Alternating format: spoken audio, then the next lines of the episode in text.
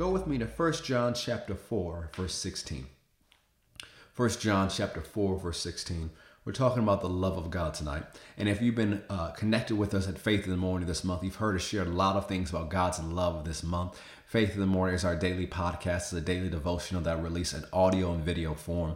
You can find on Apple Podcasts, on Spotify, on YouTube, on our Faith Christian Center channel, on demand and Faith Plus. You can find it on the app. I encourage you to listen to it. It helps you start your day with faith and encouragement. So we're going to pick up with some trains of thoughts we're sharing this morning, earlier this week on Faith in the Morning. And we're going to look at 1 John chapter 4, verse 16. 1 John chapter 4, verse 16. I'm going to read it from the Amplified Classic Edition. It says, And we know, understand, recognize, are conscious of, by observation and by experience, and believe, adhere to, and put faith in, and rely on the love God cherishes for us. God is love, and he who dwells and continues in love dwells and continues in God, and God dwells and continues in him. I'm going to read that first part again. So we know, understand, recognize, are conscious of by observation and by experience and believe, adhere to, and put faith in and rely on the love God cherishes for us. So let's break down the scripture. Because we can say, yep, yep, yep, yeah, I know, I believe God's love for me, blah, blah, blah. But one of the things I found out is that a lot of Christians, you know, they mentally know it, but they don't let it go down deep enough to affect their expectations, affect their decisions, and impact their everyday life. And so that's what we've been doing on Faith in the Morning. We're doing tonight's message is to dive deep into the love of God to the point that it affects the way you think, it affects what you expect in life, it even affects and impacts the decisions you make. So, what leads to understanding? What leads to understanding? Now, when we understand anything in school, how do we grow in understanding? How do we do that? Someone's teaching you. And a part of learning is rehearsing. Or another way we can say, another scripture world is meditation. Meditation. Now, what does it mean to meditate? It means to think on again and again and again. It means to say. It means to imagine. It means to ponder with the mind and turn it over in your mind again and again. And so, if we want to understand God's love, we have to learn about it. And that's what we're doing tonight on Faith and Morning. We are learning about God's love. But also, what else are we doing? we have to meditate on it, which means we have to think about God's love for us, not just on Sunday, not just on Wednesday, but every day and throughout the day, and consider how great God's love is for us. So the first word there is understand. The next word is recognize. How do you recognize it? Well, just like you recognize anything, you have to identify it. You have to identify it. Because if you don't identify, you don't know that it's there. Or here's another example. Have you ever been looking for a new car and you're studying the car, you're researching it, and so you have this car picked out in your mind, what you're thinking about buying, thinking about leasing, whatever you're planning to do. And all of a sudden, when you're out driving, going places, you see that car everywhere. You see it so often, you might think, man, did they just mass produce a whole bunch of these cars? Why are there so many cars out there? How did that happen? What happened? Did a lot of new cars just suddenly pull off the lot because you wanted one? No. What happened? You're now focused on it. You've identified it, so wherever you go, you recognize it. It's the same with the love of God. You first have to identify it. So let's see how the scripture identifies it. 1 John chapter 4 verse 9. 1 John chapter 4 verse 9 says, And this was manifested the love of God toward us, because that God sent his only begotten Son into the world, that we might live through him. Herein is love, not that we loved God, but that he loved us, and he sent his Son to be the propitiation for our sins. Propitiation means atoning sacrifice, meaning Jesus took our place. Verse 11 Beloved, if God so loved us, we ought also to love one another. So, how do we first recognize the love of God? God sent Jesus for us that we might live through him. and that he might be the propitiation of our sins. He might be the atoning sacrifice. He might he would take our place. He would pay for our sins. He'd pay for our iniquities. He'd pay for our mistakes. He'd pay for our shortcomings and our wrongdoings. He paid the price. And if he paid the price, you don't have to pay for it. Just imagine if you went out to dinner and someone paid the whole meal and the tip. There's nothing left for you to pay. Let's say you're going out shopping and someone says, Hey, I just want to bless you. I'm going to buy all that for you. There's nothing left for you to pay. It's the same with your sins. There's nothing left for you to pay. Why? Jesus paid the price. And that's the love of God towards us. He sent Jesus that we might live through him and that Jesus may pay the price for all of our sins. Look at Romans chapter 8 with me. Go to Romans chapter 8, verse 31. Let's identify let's recognize it. Romans chapter 8, verse 31. It says, What shall we say then to these things? What shall we then say to these things? If God be for us, who can be against us? He that spared not his own son, but delivered him up for us all, how shall he not with him also freely give us all things? Another way to say this is when God gave you Jesus, he gave you everything. Because what's everything else compared to Jesus? What's everything else compared to living through Jesus? What's everything else with your sins being washed away and being paid for? Everything else pales in comparison. So when God gave you Jesus, he gave you everything. Everything includes wisdom, strength, help, peace, healing, provision, insight, whatever you need. God gave it to you in Jesus. Jesus is made unto us righteousness, wisdom, and sanctification. In Jesus, we receive everything we need. And also, the scripture tells Seek ye first the kingdom of God and all these things. What things he was talking about? He was talking about food. He was talking about clothing, by implication, where you live, what you need in this everyday life. God said, I know you need those things. Seek first the kingdom of God, and all these things will be added to you. And notice it didn't say added to a point, and once you hit this level, God's not going to add it anything else you know. It'll keep being added. You keep seeking first, it'll keep being added. He didn't put a limit on it.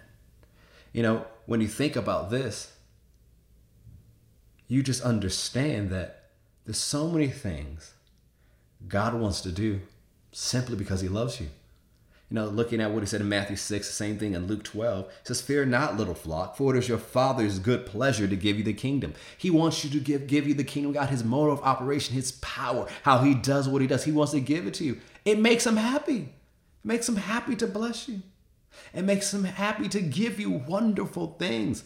Think about it on Christmas Day. If you got little kids, they really want this toy. Now, you know that toy's not going to last forever. That toy may barely last Christmas Day, but you know how much your kids are going to enjoy it. So you may even stand in long lines to get it. Now, that might have been the old way. You might have searched Amazon in the summer for it. And on Christmas Day, you give it to them, and they're so happy. They're playing with it, and they're enjoying it, and it's brought joy to your heart. Why?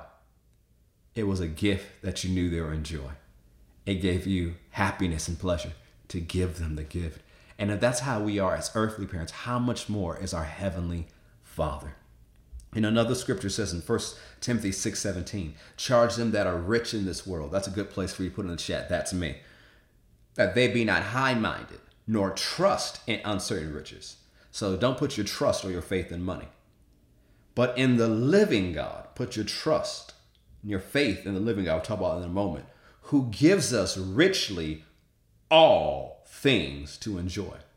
Why does God give you things? First things we say, well, because when you have needs, He gives us things to meet our needs. Because the Bible says He supplies all our needs according to His riches and glory. It does say that, but that does not say that's why God gives you things. Simply, He gives you things because you enjoy it. The same reason you want to bless your children, because they'll enjoy it. What is the root of that? Love. When he gave you Jesus, he gave you everything. And he richly gives you all things to enjoy. When he gave you Jesus, he gave you everything. So now that next word in 1 John 4 16, let's go look at that again. And we know, understand, recognize, and are conscious of in your everyday life, are you conscious of the love of God? What are you conscious of? Because there's a lot of things we're conscious of. There's a lot of things people are unconscious of or unaware of. Are you conscious of the love of God? How do you become conscious of it? You start looking for it. How often are you looking for manifestations of God's love in your life? Are you looking for it? What are you conscious of? What are you aware of? What are you looking for? Are you looking at all for the love of God to manifest in your life?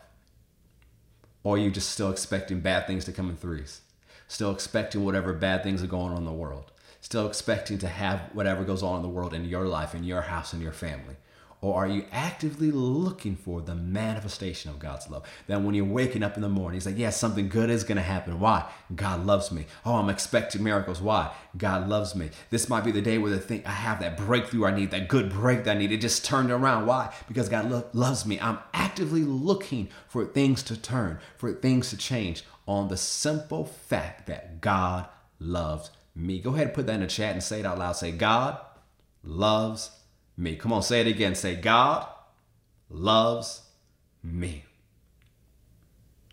You are also conscious of the love of God by consistently acknowledging it. Well, how do you acknowledge it? You just did it. You said, God loves me. That's how you acknowledge it. You know, John 17, when Jesus praying, he took it even further. And when he was praying, he says, That you've loved them as much as you love me. So here's something else you can say and put in the chat. Say, God loves me as much as he loves Jesus. Go ahead and say that again. Say, God loves me as much as he loves Jesus. One more time. Say, God loves me as much as he loves Jesus. You say that throughout the day. You say it when you wake up. You say it at lunch. You say it before you go to bed. You say it at different times throughout the day. You talk about how much God loves you. You sing songs about God's love for you. As you do that, you'll be more conscious of His love. Let's go to Psalm 103. So we want to understand it, we want to recognize it, we want to be conscious of it. And we said you become conscious of it by consistently acknowledging it and by looking for it. Now you observe it from the word and from life. So as you go through the word, you're looking for how the Bible says God manifests his love. And then you look for it to happen in your everyday life. This, you're becoming aware of it, you're observing it. Now let's go to Psalm 103, verse 8. It says, The Lord is merciful and gracious, slow to anger, and plenteous or abundant in mercy. Verse 11 says, For as the heaven is high above the earth, so great is his mercy toward them that fear or reverence him. How great and how high the heaven is above the earth. That's how great is his mercy toward those who reference him. Anybody reverence God? I know you do. So let's look at this phrase. Because early in Psalm 103, when it talks about the benefits that we have of serving him, he crowns our life, he surrounds our life with loving kindness. You are surrounded by loving kindness. Another translation of the word is mercy. You are surrounded by mercy. You are surrounded by God's loving kindness. You know, we know Psalm 23 goodness and mercy shall follow me all the days of my life. Here's another way to look at it in the Psalms His loving kindness surrounds you. Everywhere you go, you're enveloped by God's mercy. You're enveloped by his loving kindness. This word for mercy is also translated, as I said, loving kindness, steadfast love, and unfailing love. This word for mercy is also translated loving kindness, steadfast love, and unfailing love. It's the Hebrew word hesed. Now, God's hesed is the idea of faithful love in action. God's Hesed is the idea of faithful love in action. And it often refers in the Old Testament to God's loving kindness expressed in his covenant relationship with Israel. I'll say it all again. God's Hesed denotes persistent and unconditional tenderness, kindness, and mercy. A relationship in which he seeks after man with love and mercy. God's Hesed is the idea of faithful love in action. And often in the Old Testament refers to God's loving kindness expressed in his covenant relationship with Israel. God's Hesed denotes persistent and unconditional tenderness, kindness, and mercy. It's a relationship in which he seeks after man with love and mercy. It is a covenant love with obligation, generosity, loyalty. This word shows God's strength, his steadfastness, and his love. I'm going to read it all again just so we can meditate on it tonight. The Lord is merciful and gracious, slow to anger, and plenteous in mercy. For as the heaven is high above the earth, so great is his mercy toward them that fear him.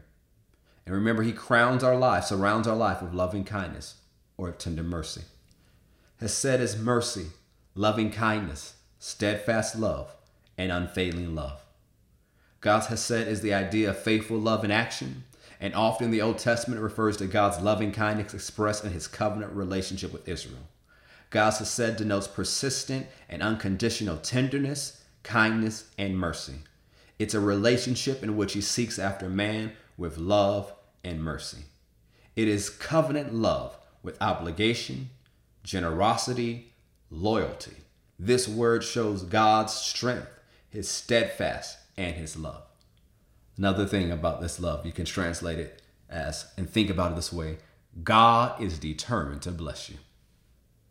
God is determined to bless you because it's persistent and unconditional tenderness. Is he seeking after you even when you weren't seeking after him? Come on, that's another thing to put in the chat. Say, God is determined to bless me. Come on, say, God is determined to bless me.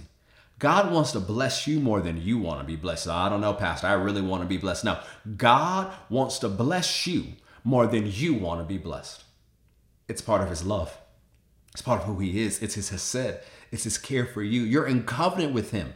You have a new covenant. You're part of the New Testament. You have a covenant that's better than the old covenant. The old covenant has said in it, your new covenant's better. It has more, it includes more, it has all the good of the old and all the good of the new. God is determined to bless you. Now, here's one of the keys of experience it. That's why we've been going over it. You got to recognize it. You got to become conscious of it. You got to understand it. You have to observe it. Go to Psalm 52, verse 8. Psalm 52, verse 8. Psalm 52, verse 8. I'm going to read it from the New Living Translation. Psalm 52, verse 8. It says, But I am like an olive tree, thriving in the house of God. I always trust in God's failing love. I like that. Let me read it again.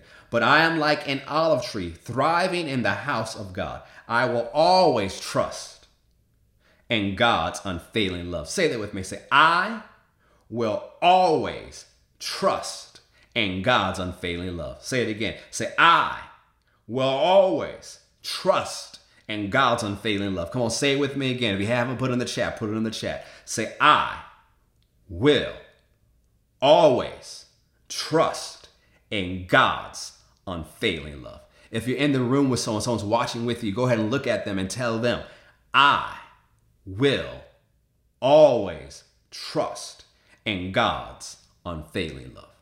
See, that's the key of how you experience it.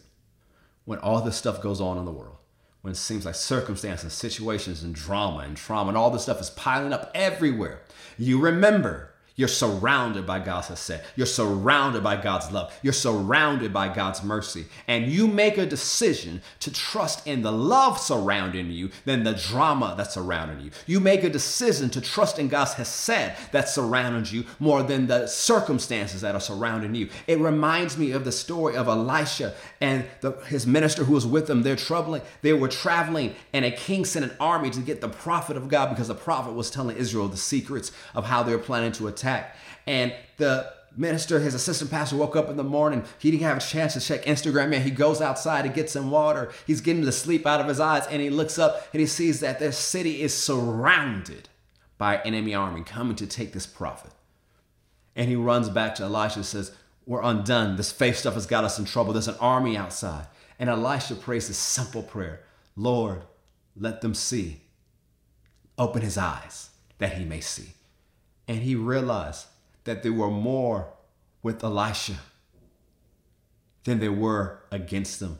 You see, although Elisha was surrounded by enemy army, there was a greater surrounding. It was the angels of the Lord of hosts. That yes, it may seem like you're surrounded, and your circumstances, your situations, your problems, the drama, the trauma, what you're going through, what's on your plate seems so big and so consuming. But I want to let you know there's something greater surrounding you. There's something bigger surrounding you. There's something deeper surrounding you. There's something stronger surrounding you. It is the love of God. It is the mercy of God. It is God's Hesed. It's his unconditional tenderness. It's God's determination to bless you. It's his steadfast love. It's his unfailing love. So always trust in his love. Always trust in his de- dedication and his determination to bless you. Don't be caught up in the drama and the circumstance and the situation. Trust in God's unfading love. Say it with me again. Say, I will always trust in God's unfailing love.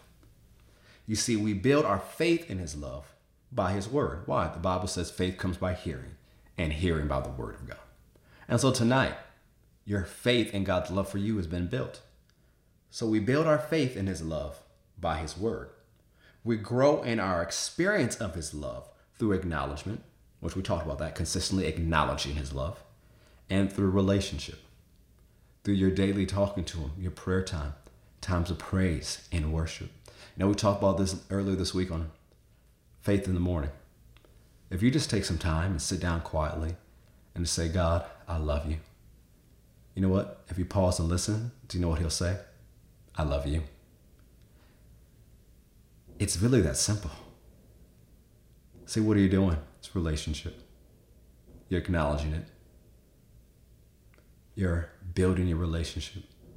The more you sing about God's love for you and you sing your love to Him, the more you experience God's love in your life. You may even encounter the singing of the Lord. You know, the scripture tells us that God sings over us with songs of deliverance, songs of victory. If you want to grow in your experience of it, you need to acknowledge God's love. You need to sing about it. You need to talk about it. And you need to express your love toward God. It puts you in a position to receive more from Him. We don't just want to know about the love of God, we also need to experience it. It's like if you read through a cookbook, it's great to read through a cookbook and learn and see, oh, that's how you put that together. Man, that's how you mix it together. Oh, that's a great idea. Do you know what's even better than reading through a cookbook? Enjoying the food. that's based off of what you saw that was really good in the cookbook. Too many Christians know the cookbook, but have never experienced the food.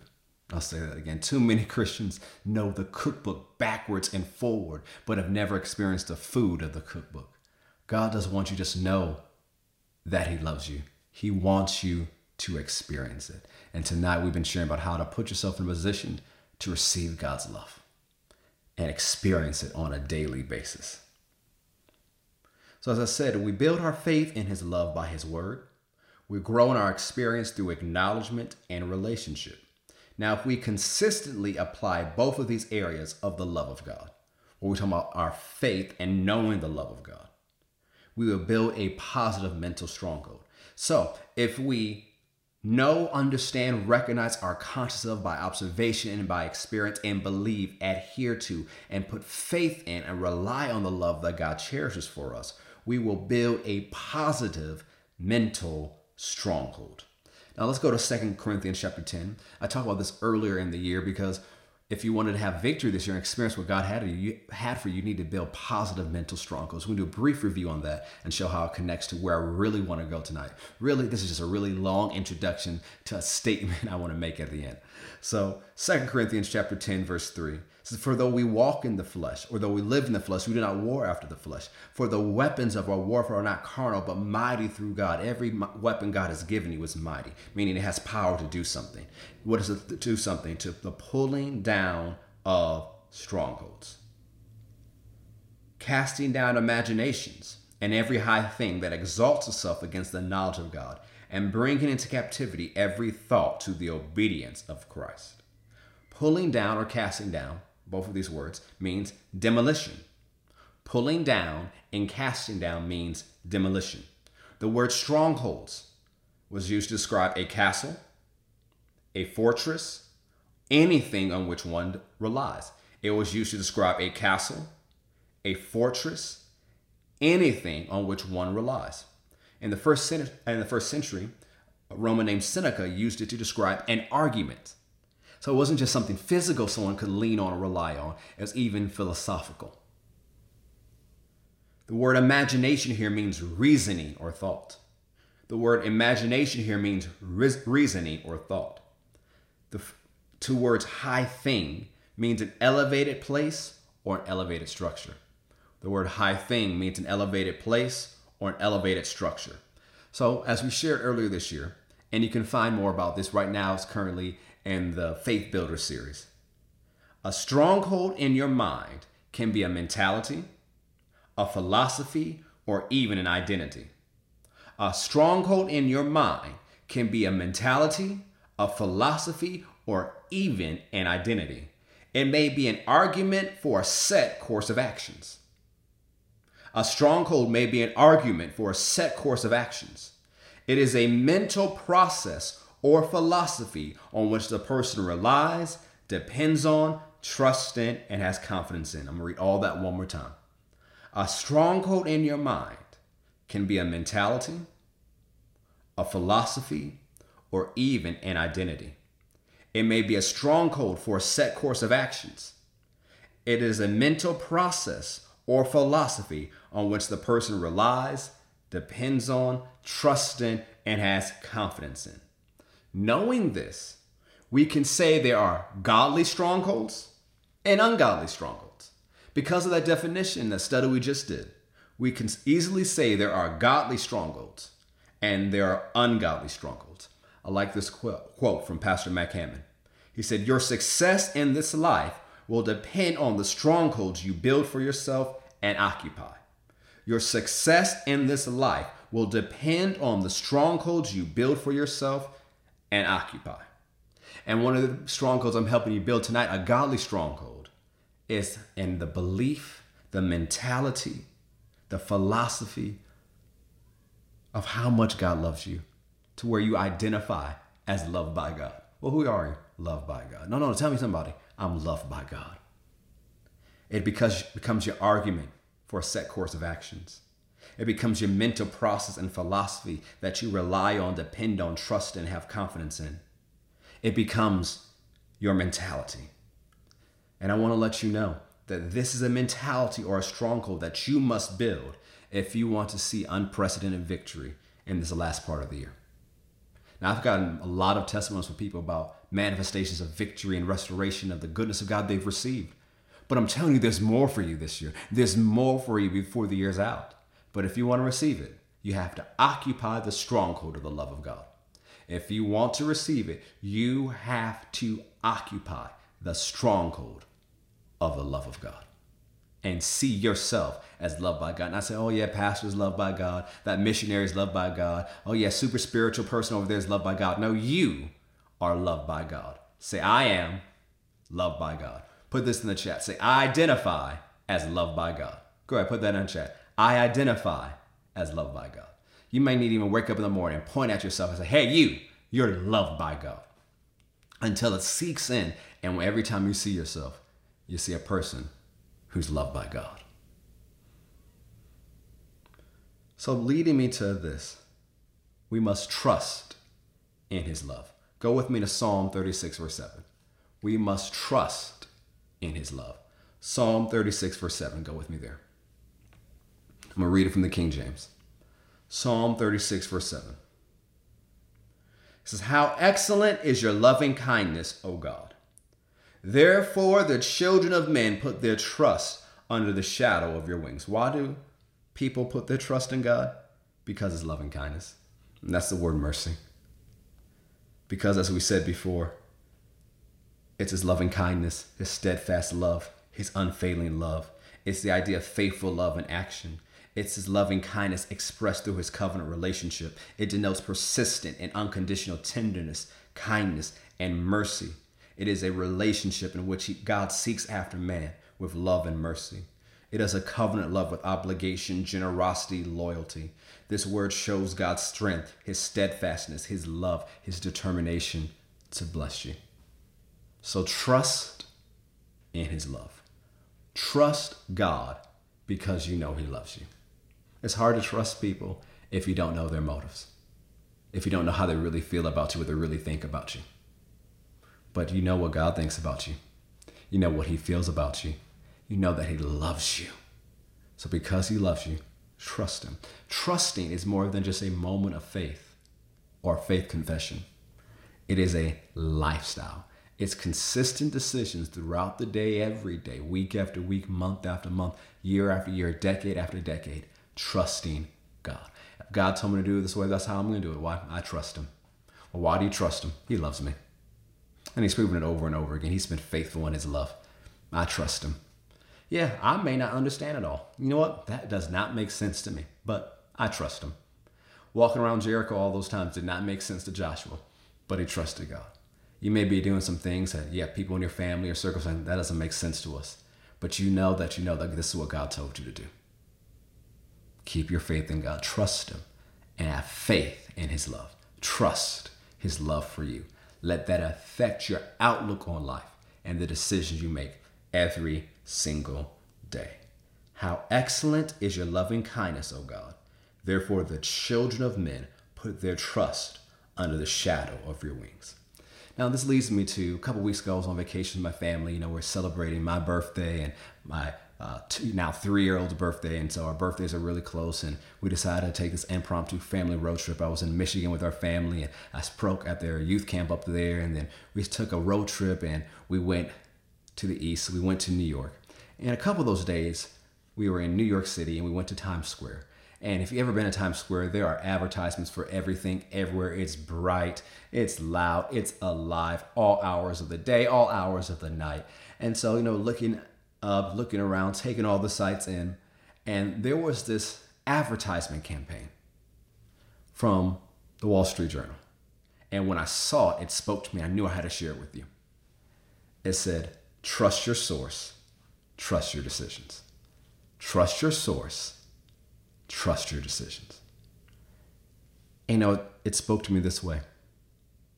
If we really trust our source, where we're getting our information from, that's what it was talking about. Them, of course, their paper, their website. But for us as believers, if we trust God as our source, we can trust the decisions we make because those decisions are based off His Word. Those decisions are based off the leading of His Spirit. Those decisions are based off of His love.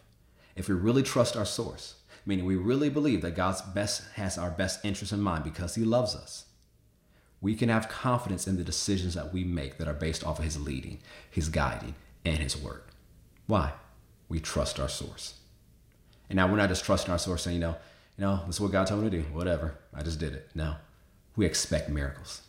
We expect something good to happen to us. We expect victory. We expect to triumph. We expect breakthrough. We expect healing. We expect provision. We expect that wow factor, those signs and wonders that cause people to stand in awe at the awesomeness of our God.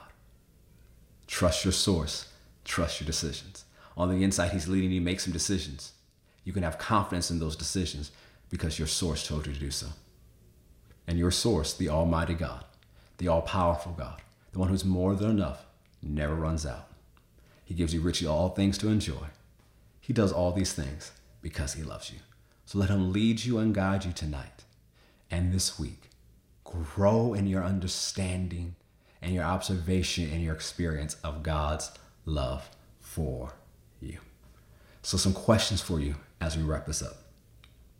Has the love of God affected your decision making? Has the love of God impacted your expectation? If it hasn't, it should. And if it has, it should impact it even more. Expect miracles because God loves you. Expect a supernatural intervention because He loves you. Expect to win in life because He loves you. It's as simple as that. So let's say it one more time. Put it in the chat. Say, God loves me. One more time. Say, God loves me. Yes, He does.